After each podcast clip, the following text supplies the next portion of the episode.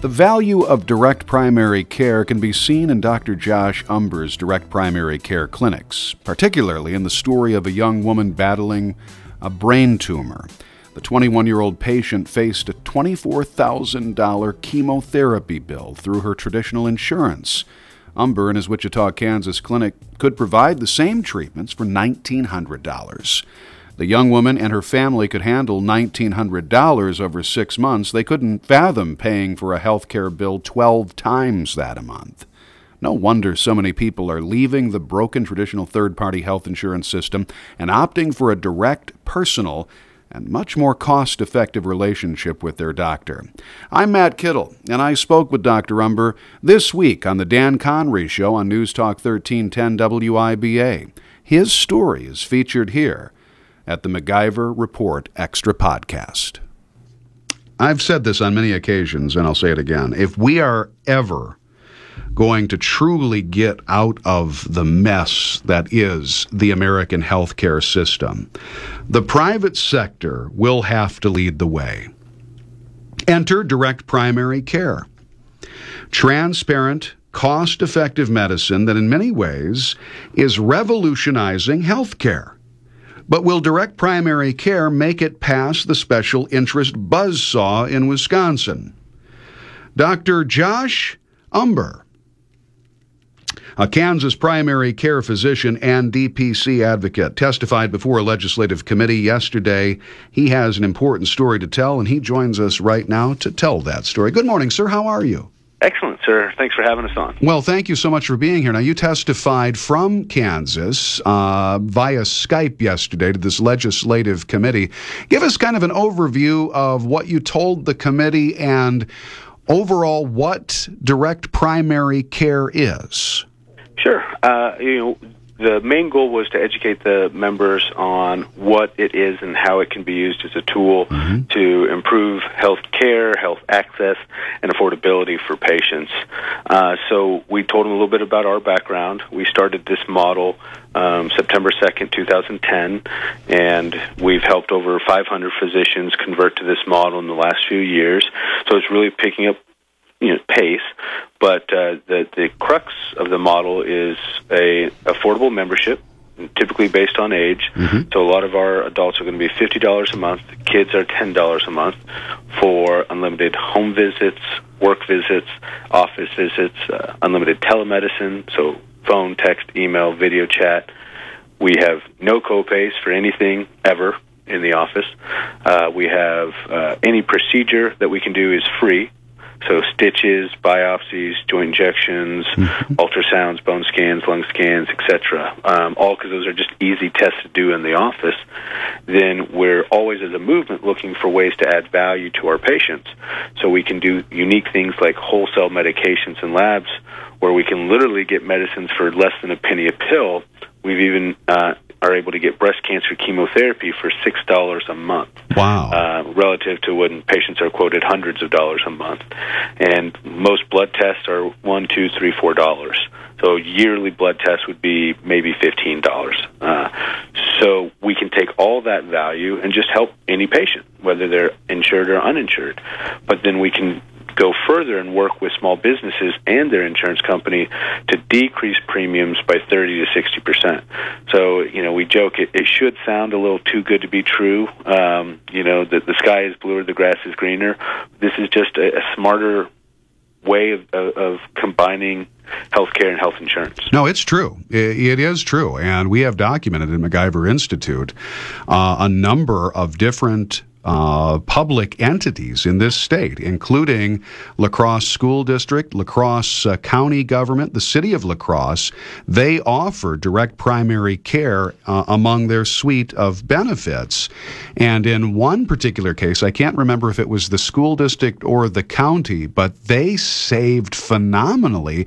More than that, because it was offered alongside their health insurance plan, they were one of the few out there that didn't see a huge spike the usual huge spike in premium cost, they were able to keep the same insurance uh, for the same amount of money year over year. These are some of the incredible stories we're hearing on direct primary care. And and I think that's the amazing thing is um, that ability to, to lower costs. Sometimes I think the idea of, of us being insurance free means we're anti insurance or mm-hmm. maybe anti government. We're really just pro efficiency. And so um, you the insurance company can say, look, we have less paperwork now if you're not going to the pharmacy and paying $100 for medicine that we can get for $5. If you're not going to the emergency room to get stitches that your doctor can do for free, then we're just protecting downstream dollars. And the insurance company's happy because they can make more money while charging lower premiums. And that means they're competitive and they can get more business and grow and, and do better things. So everybody's incentivized in, in a way that makes sense. The cost differential is is amazing to me. You talk about pills for a dollar, two dollars, three dollars compared to a hundred, hundred fifty dollars and more. Uh, that's just one of many areas of savings that you can see because of this uh, efficiency built into the system. Dr. Josh Umbehr joins us. He is a Kansas primary care physician and a direct primary care advocate, telling Kansas's DPC story to hopefully legislators who are willing to listen here in the state of Wisconsin. We'll get to that in just a moment. But um, direct primary care, one of its huge benefits to me is the transparency factor. As you said, Doctor, people know uh, patients know going in what they're going to pay for the service in general and what they're going to pay for all of the little you know procedures that go along with it. That in and of itself is such a difference from the current model of uh, an insurer being the the middle agent between the patient and the doctor. Yep. Um, I think the legislators had a, you know an understandable concern yesterday. How do we ensure quality uh, to the patients. And I think it is that transparency. It's the fact that if at any time the patients aren't happy with the care they're getting, they can leave. But also, we we kind of have to be so forward now. Um, you know, the same reason I don't get my glasses at the eye doctor is because I, mm-hmm. I can tell they're marked up. Right. So I, I kind of have a distrust there in that relationship, and we don't want any distrust to infiltrate our doctor-patient relationship. So we have to go above and beyond and be, uh, you know, have a level of transparency that's really just unprecedented uh, in most healthcare experiences. Yeah, it's interesting to me that question, and I think it's an appropriate question uh, from people people who don't understand direct primary care. And, and I say that in, in sincerity. I say that uh, not disparagingly, but people who are trying to get answers, and the legislature should do just that. But it's not like you doctors in direct primary care, and there are many, many doctors involved in direct primary care practices across this country and in the state of Wisconsin. Um, uh, we need to point out. But it's not like you're not licensed, you don't go through the same rigor. You don't go through the same training. you are doctors. Right. Go to school, and you have all the same licensure. Yes. Uh, so, so there really isn't an issue about providing quality care or what you you folks are supposed to be doing.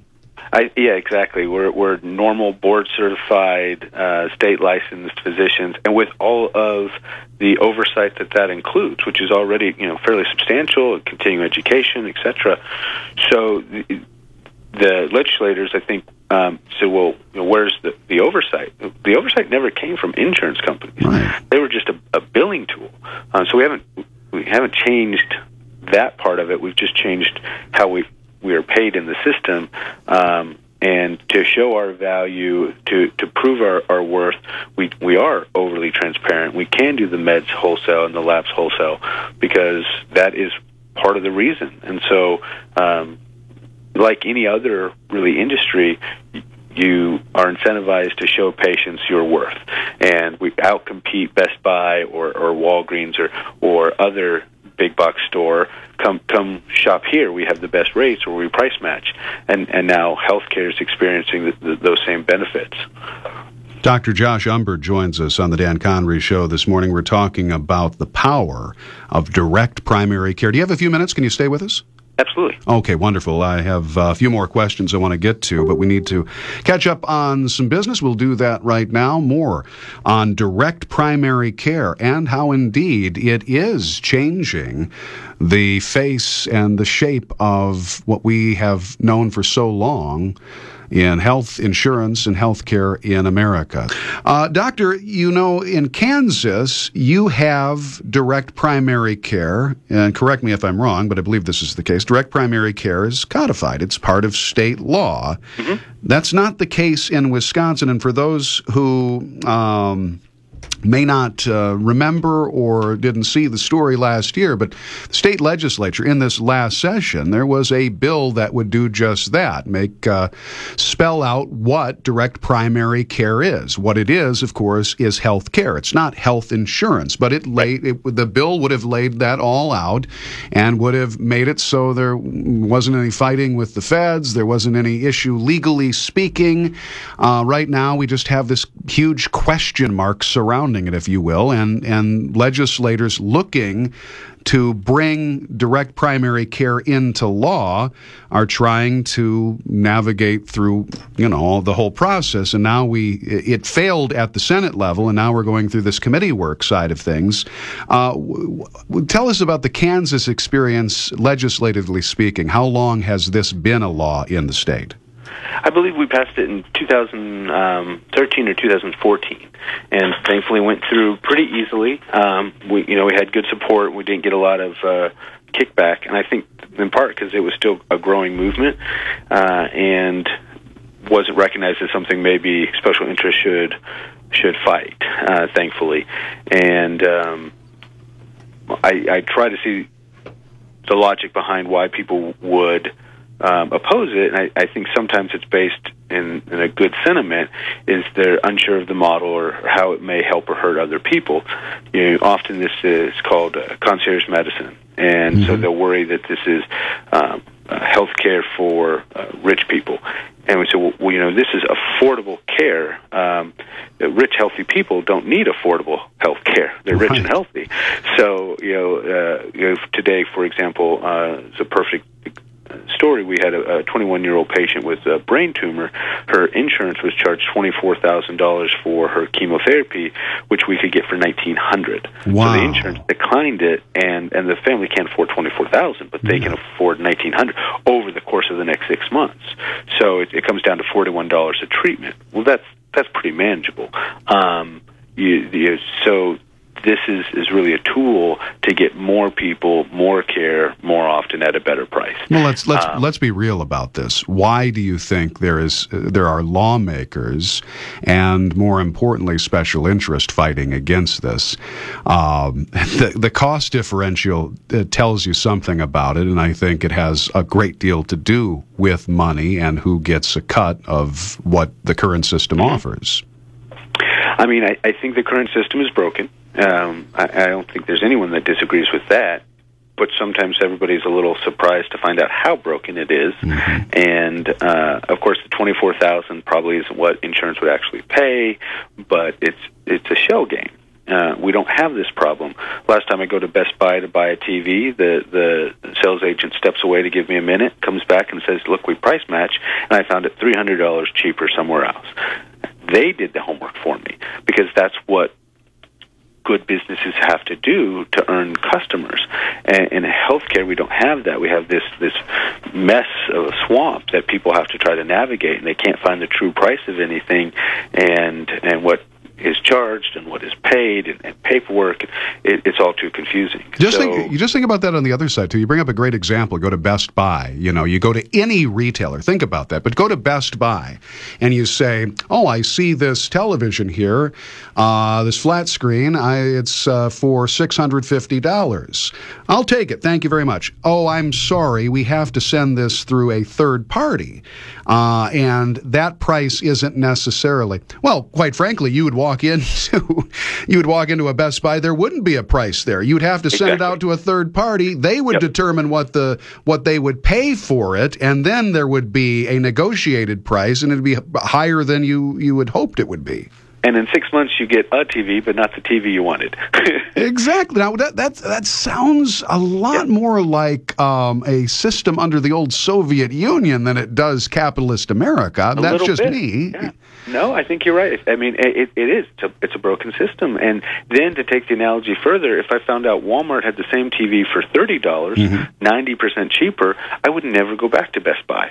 They they would have burned all of the social equity and trust that they they strive to earn in in one sales experience. Exactly. Um, so I do think the bigger pharmacies are going to have uh, this, this chiasm here when their patients realize that uh, the medicine that they have been paying a lot for uh, is really pennies on the dollar. I mean, we, we outcompete Walmart when it comes to prescription medicines. If it's on the four dollar list and we get it for a penny, uh, one good example is uh, a blood pressure medicine. They'll sell you ninety pills, three months worth, for ten dollars, and, and that's a great price.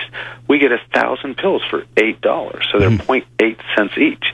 Um, so Walmart, we expect Walmart to do better on every other product, but they just quit doing what made Walmart so good when it came to healthcare. Um, and I think that's why so many of these groups are terrified Amazon will come in. But and prescriptions is the self fulfilling prophecy. I need insurance because prescriptions are expensive, so then I get expensive prescriptions, which makes my insurance more expensive. So we would never insure gasoline. Eh, eh, the car insurance companies wouldn't even come to us and offer that because it would make no sense. There's no value add. Um, but then we're, we're predictably irrational when it comes to purchasing health insurance. So it's it's a grassroots movement of educating patients that there now is a better way. Your five thousand dollar deductible that doesn't pay for much could be significantly decreased. You know, by our math, we could put you know five hundred dollars back into every household. The Trump tax cut only put a, little over a hundred dollars back into the average household. So um, that would mean small businesses are healthier and, and can grow and, and more employees have you know, higher incomes. They're they're spending less on insurance. They're getting more health care. Uh, this this isn't us being brilliant. This is just basic economic principles applied to an industry that's really forgotten these things. I like uh, your description of the industry, the healthcare system, the way it's set up, predictably irrational. Yes. I think that is extremely well put. Just a minute left. Uh, my colleague uh, has uh, texted me, asked uh, me to ask you a question because he uh, covered the, the hearing yesterday at the Capitol, and the scope statement by this the state Wisconsin Legislative Committee includes recommending legislation to regulate direct primary care. The original legislation doesn't talk about regulation and more regulation. Can you uh, talk about where this potentially could go in Wisconsin, how that would differ from elsewhere, Kansas, elsewhere, to regulate or not to regulate, if you will? The only state right now that has uh, anything close to regulation is Washington State, mm-hmm. and um, they just require that the docs uh, register as a direct care practice, and then once a year submit how many patients they have. Um, we still think that's unnecessary, but no other state regulates it. Um, uh, our state did actually try to do that. Uh, Kansas Department of Health and Human Services uh, uh, said that they would need eight more employees well, at the time we had maybe a dozen course. direct care practices. Yeah, mm-hmm. so I, I think it was meant to be a bit of a, a budget-based poison pill. Um, at least for Kansas, the idea that we need more regulation on physicians is is a, a little ludicrous. Um, uh, you know, we we have all the normal things again state board of healing arts and continuing medical education and and all the other licensures that we have to do so directing uh, controlling physicians in a way just because they choose to work without insurance. I mean, it, it doesn't make sense. We, physicians doing LASIK surgery don't fall under that. Uh, plastic surgeons have done cosmetic surgery forever on a cash basis and don't fall under uh, additional regulation. Mm-hmm. So it, it just seems um, like a heavy-handed uh, you know, government-based move, maybe with good intentions, but but definitely unnecessary. No, your, sto- your story is powerful. Your experiences are extremely powerful. Uh, you have been doing this for a while. I think it's a good guide of where we can go. As I said at the outset of our conversation, we're going to get out of this mess, the American healthcare system that we're in right now. The private sector will help lead the way. Doctors will have to lead the way. Doctors, of course, like Dr. Josh Umbehr. Thanks so much for your time, sir. I appreciate it. Thank you. All right, take care. MacIver News Service will continue to track the free market solutions to America's healthcare system dysfunction in the wake of Obamacare. I'm Matt Kittle for the MacIver Report Extra Podcast.